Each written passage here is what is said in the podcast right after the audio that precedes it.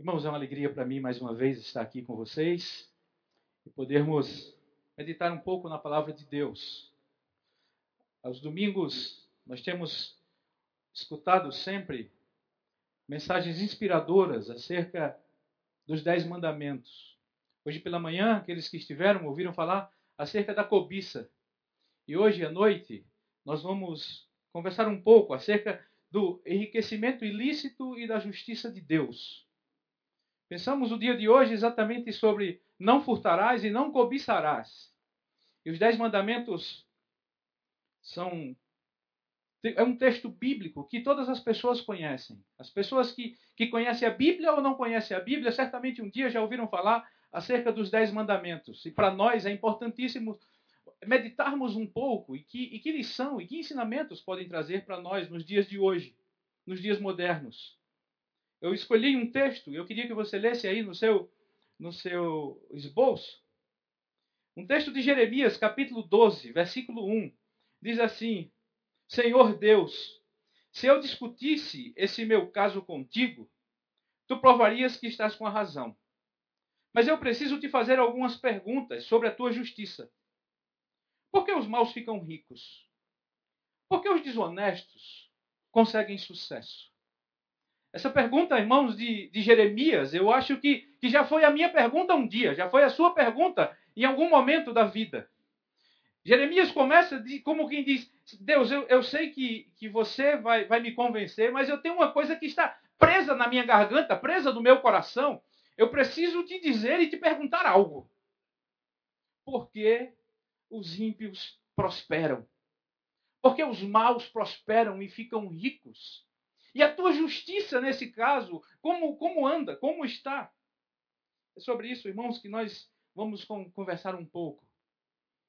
Enriquecer, gostaria de começar dizendo, não é pecado. A Bíblia nos diz em Provérbios que a bênção do Senhor enriquece e ela não acrescenta dores.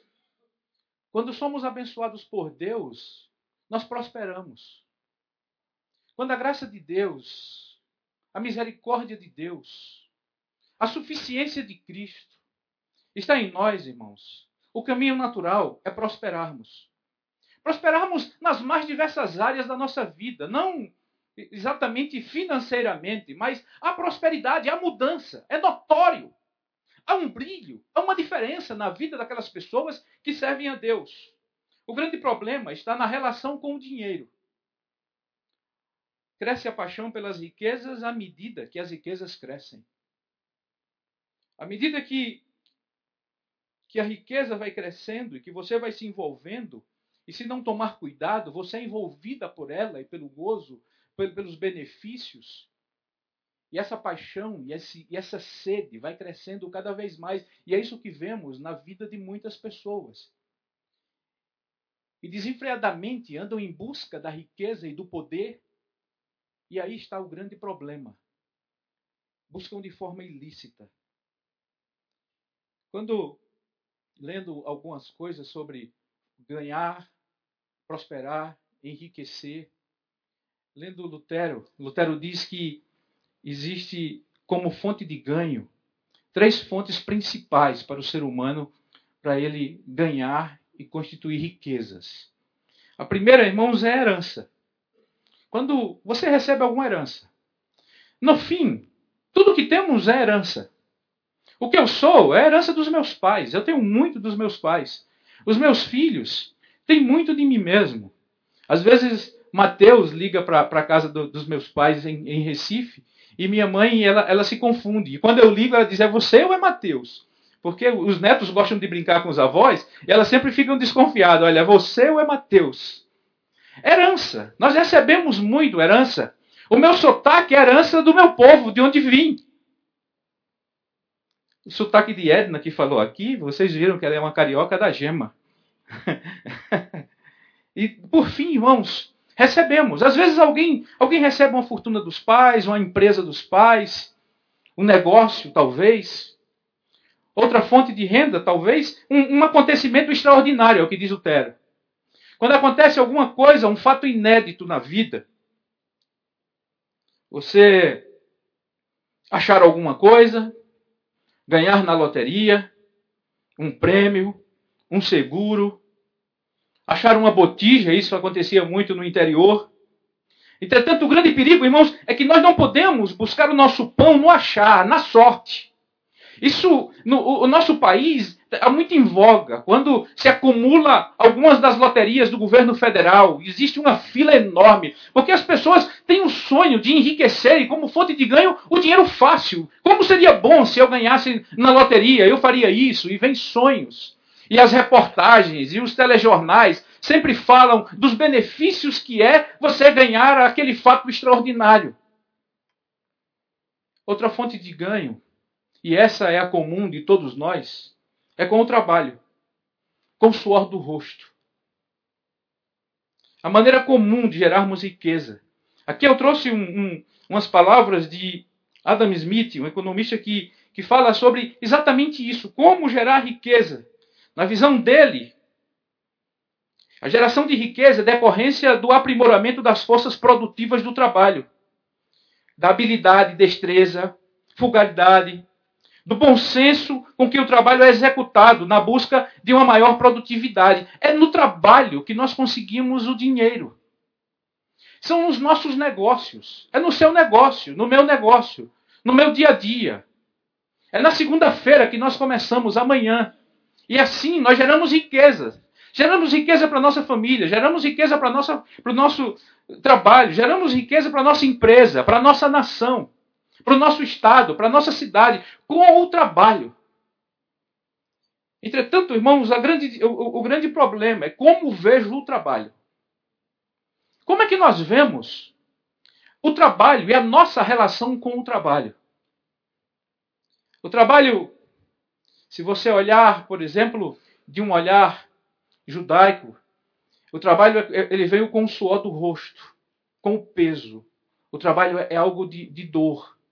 Era assim que era visto exatamente a forma do, do homem relacionar-se com o trabalho. Entretanto, a reforma ela trouxe uma nova visão para o trabalho.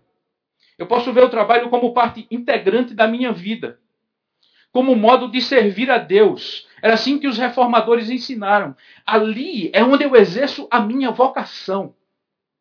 Ali é onde Deus escolheu para que eu pudesse servir e desenvolver a minha vida cristã.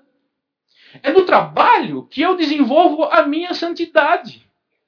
É no trabalho que as pessoas vão enxergar Jesus Cristo em mim. É no trabalho onde Deus pode fazer com que eu venha prosperar e, e, e obter recursos. E assim, irmãos, o trabalho ela começa a tomar conta da vida do homem. O apóstolo Paulo, escrevendo aos Efésios, no capítulo 6, versículo 7, ele diz exatamente assim: trabalhe com prazer, como se vocês estivessem trabalhando para o Senhor e não para pessoas. Lembre-se de que cada pessoa, seja escrava ou livre, será recompensada pelo Senhor, de acordo com o que fizer. Esse é o, é o, conselho de Paulo. Trabalhe como se você estivesse servindo a Deus. E isso faz uma grande diferença. Quando eu olho o trabalho e, e, e, e, ali é o destino que Deus me deu para exercer o meu cristianismo, existe uma grande diferença. Nele nós podemos expressar o nosso caráter. E é exatamente na expressão do caráter no trabalho que vem o enriquecimento ilícito de muitas pessoas. É exatamente nessa relação homem-trabalho que vem a desonestidade e a conquista do dinheiro fácil, porque o dinheiro, o dinheiro honesto ele é caro. Interessante que no trabalho nós mostramos muitas coisas às pessoas. Lá nós conhecemos a preguiça, quem é preguiçoso, quem é desonesto. Nós conhecemos a ira das pessoas, a cobiça, as discórdias, os mexericos, as mesquinharias, a indescrição, a deslealdade. Lá também nós podemos ver a pontualidade, a honestidade, o senso de humor, a harmonia, a afinidade, dedicação, espírito de equipe, entusiasmo, dispor para servir os outros, lealdade, motivação. No trabalho nós mostramos todas essas coisas. E quando nós começamos a observar, irmãos, e investigar a vida de alguns homens de Deus na Bíblia, nós vemos que essa relação homem, Deus e trabalho, fez com que muitos prosperassem. Se nós olharmos a vida de José, a prosperidade na vida de José teve essa relação: homem, Deus, trabalho.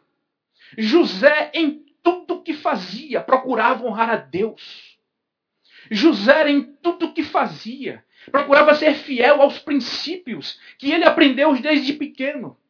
E assim Deus o fazia prosperar, seja ele pequeno, seja ele grande, seja ele exercendo um cargo que o carcereiro na prisão o colocou, seja ele como segundo homem de Faraó. Mas José, ele servia a Deus. E ali Deus fazia com que aquele homem prosperasse. Quando nós, irmãos, temos exatamente Jesus Cristo, e como, como foi nos ensinado hoje, hoje pela manhã, Jesus Cristo é suficiente. Quando vemos essa suficiência nele e seguimos a ele, certamente ele nos abençoará. Independente da, das objeções, independente dos inimigos, independente das setas, independente das dificuldades, independente de toda corrente contrária, mas a bênção de Deus acontece. Podemos ver isso na vida de Jacó. Quantas vezes o salário de Jacó foi mudado, mas Deus fazia prosperar. Não, agora serão as, as malhadas. Ah, é as malhadas, tudo bem, vou continuar trabalhando. E Deus fazia com que as malhadas. Não, agora não é mais malhadas, agora são as brancas. E Deus, e agora não, são as pretas. E assim Jacó prosperava e, e, e fez riqueza. Quando eu faço do trabalho o meu lugar de adoração e nele sirvo ao Senhor, Deus me abençoa.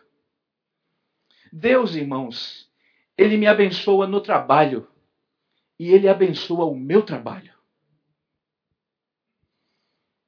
Amanhã, quando eu estiver na, numa, numa mesa de reunião, amanhã, quando eu estiver visitando algum cliente, amanhã, quando eu estiver fazendo algum negócio, o Deus que nós adoramos aqui, que está presente neste lugar, e que fez de nós templo do Espírito Santo, estará conosco na mesa. e com a, a honestidade e com o brilho de Jesus Cristo e com a vida reta, os servos de Deus prosperam. O Senhor é interessante que quando o homem conhece a Deus, a sua vida muda de ponta cabeça. Deus, irmãos, ele, além de, de enriquecer, de prosperar e de abençoar, ele nos livra daquilo que empobrece. Deus nos livra da inveja, Deus nos livra da vaidade, Deus nos livra de outros deuses, Deus nos livra do supérfluo, Deus nos livra da bebedice, dos relacionamentos ilícitos. Daí, nós temos, irmãos, amigos, família, igreja. Daí nós temos comunhão, nós temos PG, nós temos harmonia.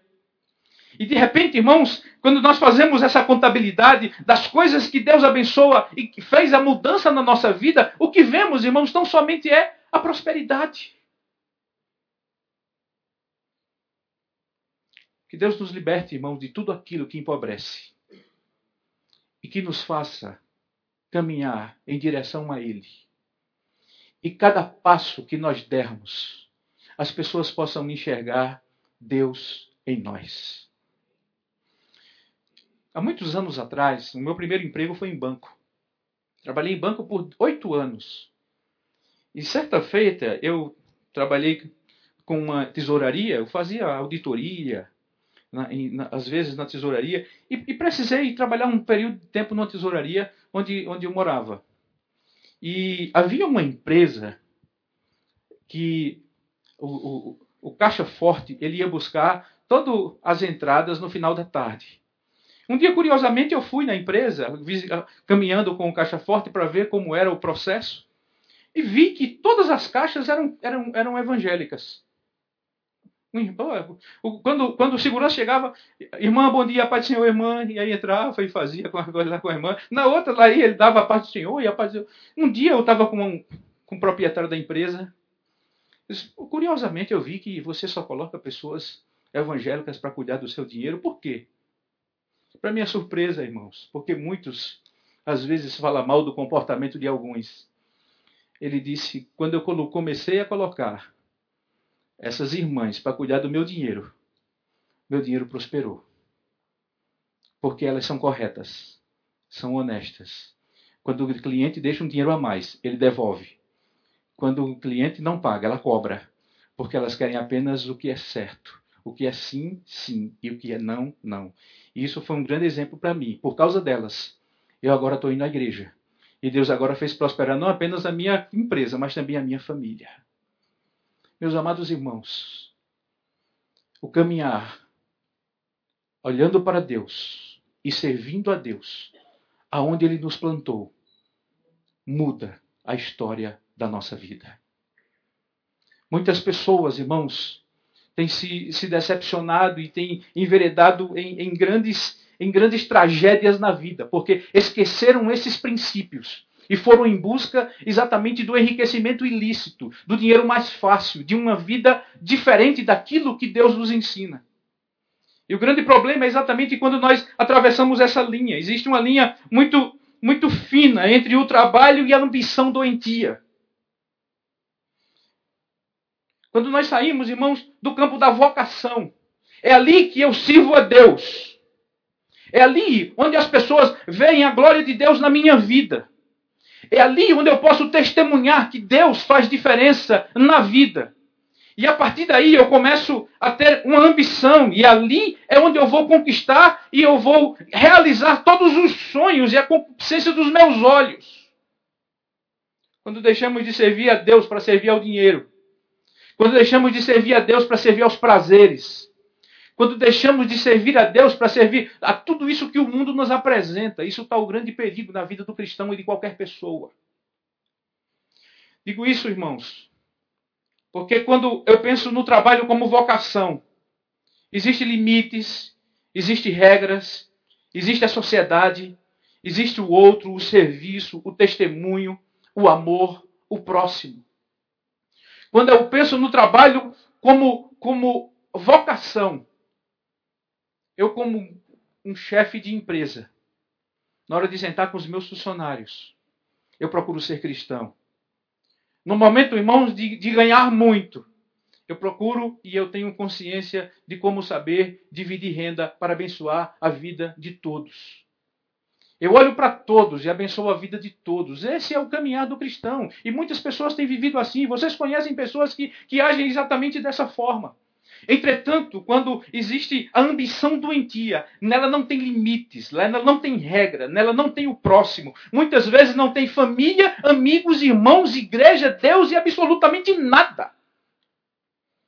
Quando a ambição toma conta do coração do homem, ele não vê absolutamente nada, apenas os seus desejos, os seus sonhos e a realização deles.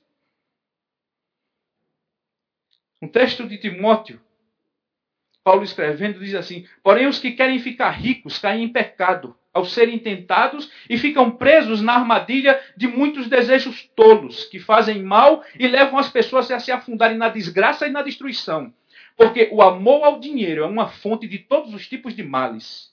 E algumas pessoas, por quererem tanto ter dinheiro, se desviaram da fé e encheram a sua vida de sofrimentos. É o que escreve o apóstolo Paulo. Irmãos, não é ruim, não é ruim ter sonhos. Não faz mal desejar crescer na empresa. Isso é o desejo de todos nós. Buscar crescimento, desenvolvimento, promoção, ascensão. Sonhar com o melhor para sua família. Querer uma casa, desejar uma casa melhor. Uma casa arrumada. Um carro. Viajar. Tirar férias. Isso, irmãos, não faz mal. O problema, irmãos, é quando essas coisas tomam conta da nossa vida. E esses problemas nos, nos, nos enfeitiçam, como poderíamos dizer. E assim, nós começamos a passar por cima de tudo. Existem pessoas, irmãos, que, na busca de bens, de poder, de destaque, de glória, dos desejos dos olhos e da carne. Compram, subornam, roubam, sonegam, destroem, traem, usurpam, cobiçam, oprimem. Desviam do, eles se desviam do trilho, do caminho. E para a realização desses sonhos, se distanciam de Deus em certos momentos da vida. Aí está o enriquecimento ilícito de muitas vidas. Pensando, irmãos, na conquista de bens e de dinheiro. A pergunta eu faço a mim, a todos nós: que vento sopra o nosso barco? Que desejo temos? Como nos comportamos? Como nos negociamos? Como, como agimos? Como conquistamos? Essa é uma responsabilidade muito grande que temos como cristãos e como pessoas, irmãos, que levam e brilham a glória de Jesus. Existem muitos exemplos que, que tentam interferir, contaminar a nossa vida. Nós podemos citar dezenas, irmãos. Seja de pessoas que vivem ao nosso lado, seja de amigos, seja de vizinhos, familiares, seja o governo.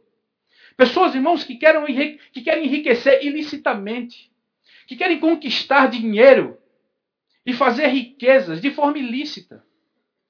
Poderíamos citar um governo que não reajusta a tabela do imposto de renda para que o seu ganho seja maior ainda. E com isso, irmãos, agora muitas famílias começam a pagar imposto porque o governo precisa de mais impostos. Uma coisa simples, sem falar das fraudes que acontecem por trás das coisas. E começamos a observar aquele que frauda, aquele que toma o dinheiro do pobre e fica cada vez mais ricos e gastam cada vez mais. E ostentam cada vez mais empresários com sua sonegação, o contrabando que acontece no país. Aí nós começamos a entrar em crise, as pessoas começam a olhar e ver, e isso é um grande problema.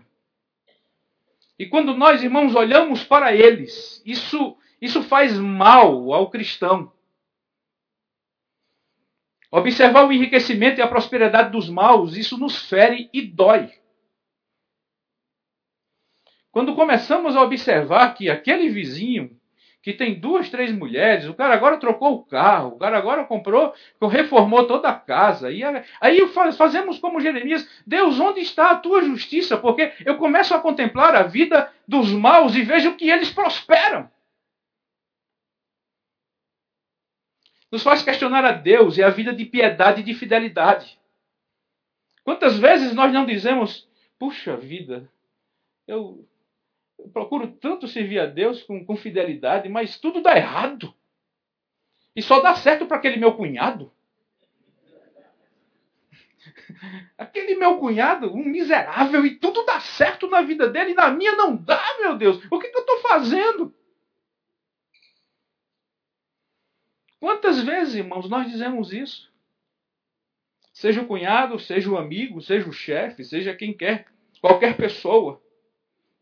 O que nos cura, irmãos, é nos aproximarmos de Deus e compreendermos a Sua graça, compreendermos a Sua misericórdia, compreendermos a Sua justiça.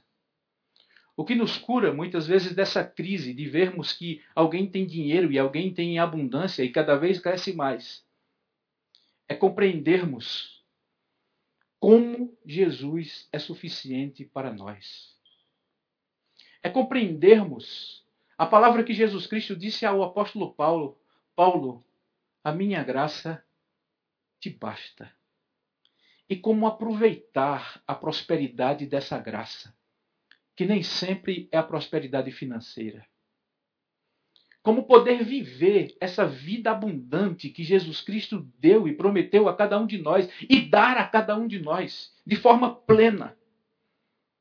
E meus amados irmãos, para compreender isso, eu trago o Salmo 73. Eu não sei de vocês quem, quem já leu o Salmo 73. Quem já chegou a meditar. Mas o salmista estava numa crise dessas. O salmista, irmãos, estava sem, sem poder compreender. Eu acho que tem um, um no PowerPoint, será que dá para apresentar? Guia, é pequena a letra. Mas eu vou Ali eu coloquei na NTLH, mas eu tenho o Salmo 73 aqui. Vocês todos têm a NVI, vamos ler. Gostaria que você abrisse, abrisse sua Bíblia, ligasse sua Bíblia, como diz o pastor, no Salmo 73. O salmista vivia essa crise, irmãos. Olhar para o enriquecimento ilícito das pessoas e dizer: Mas Deus, como pode? Certamente Deus é bom para Israel, para os puros de coração. Quanto a mim, os meus pés quase tropeçaram. Por pouco não escorreguei, pois tive inveja dos arrogantes quando vi a prosperidade desses ímpios. Eles não passam por sofrimento, têm um corpo saudável e forte. Eram malhados, tá vendo, irmão? Tem um corpo saudável e forte. Estão livres dos fardos de todos. Não são atingidos por doença como os outros homens. Por isso o orgulho lhe serve de colar e eles se vestem de violência.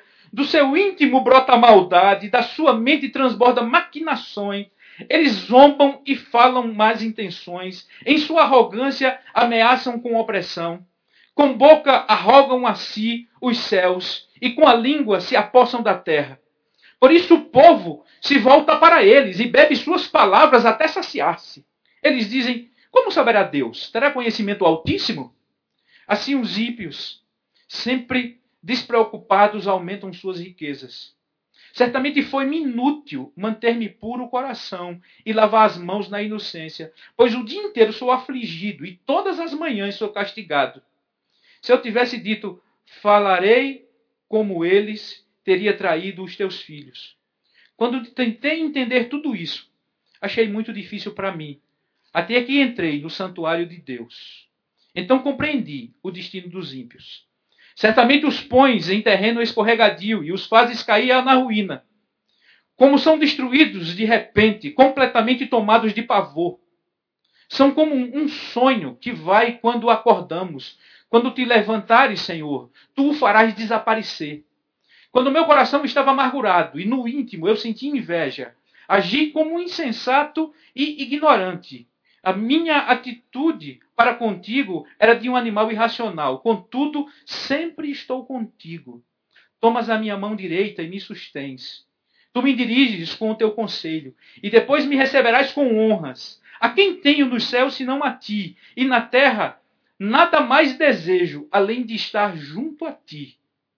O meu corpo e o meu coração poderão fraquejar, mas Deus é a força do meu coração e a minha herança para sempre.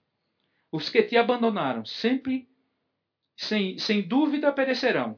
Tu destrói todos os infiéis. Mas para mim, bom é estar perto de Deus. Fiz do soberano Senhor o meu refúgio.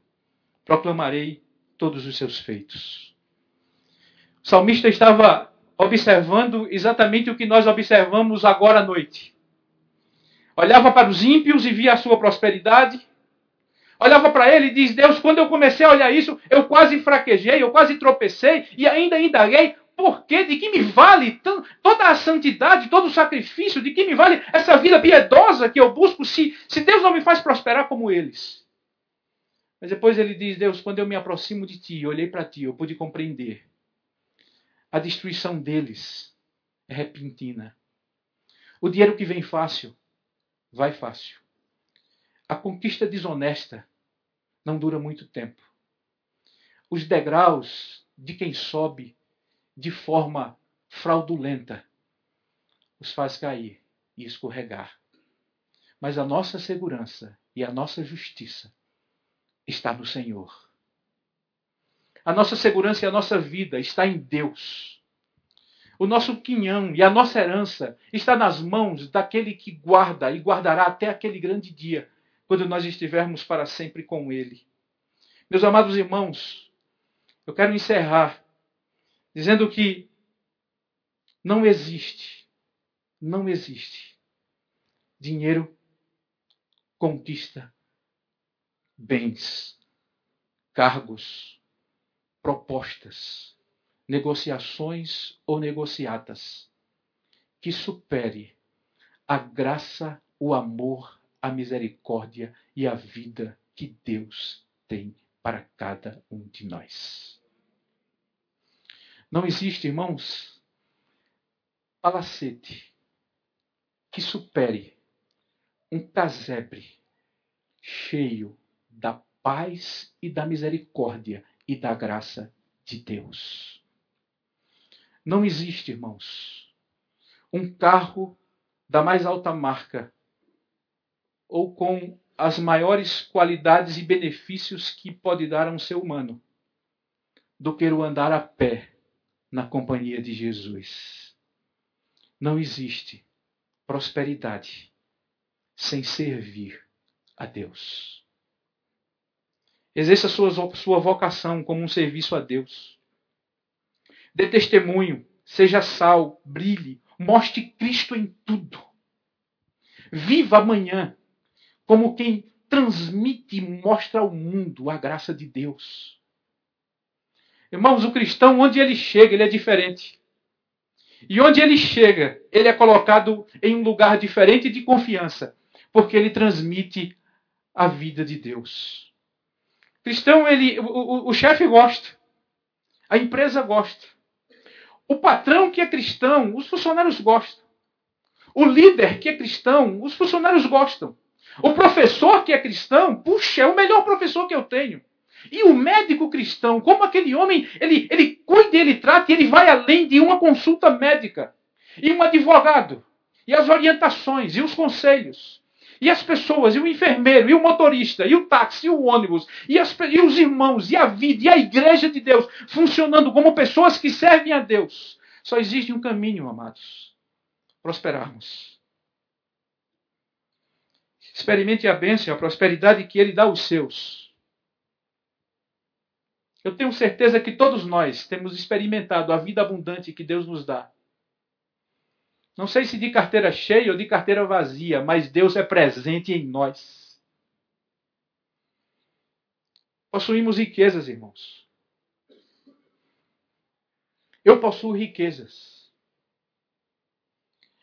Deus, irmãos, tem nos dado bens tangíveis e intangíveis. E se formos, irmãos, fazer conta, talvez os nossos bens intangíveis são muito mais valiosos do que, que as pessoas veem. É como exatamente nós vemos nas, nos balanços das empresas. Os, os, o intangível é muito forte. Quanto vale a marca? Quanto vale a marca de algumas empresas? Quanto vale o conhecimento e a tecnologia que eles possuem? Quanto vale o know-how que eles têm? Quanto vale? Qual é o valor da salvação em Cristo Jesus? Qual é o valor de ter o nome escrito no livro da vida? Qual é o valor de deitar-se em paz e logo pegar no sono, porque Deus cuida de nós? Qual é o valor de começarmos uma segunda-feira e sabermos que a misericórdia de Deus serão novas a cada um de nós? Qual é, qual é o valor de saber que servimos a um Deus que dá os seus enquanto dorme? Qual é o valor de chegar na minha casa com os meus filhos em paz, em alegria, por voltar da casa de Deus e de adorar a Deus? Somos ricos. Somos pessoas prósperas. Somos pessoas, irmãos, que têm a bênção e a graça e a misericórdia de Deus. A última frase eu gostaria que você levasse e meditasse durante essa semana. Se o seu tesouro está na terra, você se separará dele. Mas se está no céu, você se unirá a ele. Junte tesouros nos céus. Um grande benefício da riqueza, irmãos, é podermos ajudar ao necessitado. O apóstolo Paulo, escrevendo aos Efésios, ele diz uma coisa mais ou menos assim: aquele que furtava, não furte mais. Antes trabalhe, fazendo com as mãos aquilo que é útil, para ter com que acudir ao necessitado. Veja só que coisa, que coisa maravilhosa, é exatamente isso. Deus nos abençoar para nós abençoarmos. Melhor coisa é dar do que receber. Use suas riquezas para você fazer tesouros nos céus que você dia a dia possa fazer essas transferências e juntar tesouro, onde a corrupção não conquista, onde o engano não chega, onde o mal não, não corrompe, onde a traça não rói, onde o ladrão não rouba. É por isso que Deus nos escolheu para nos levar para vivermos sempre juntos, eternamente com Ele. Deus abençoe a todos, em nome de Jesus.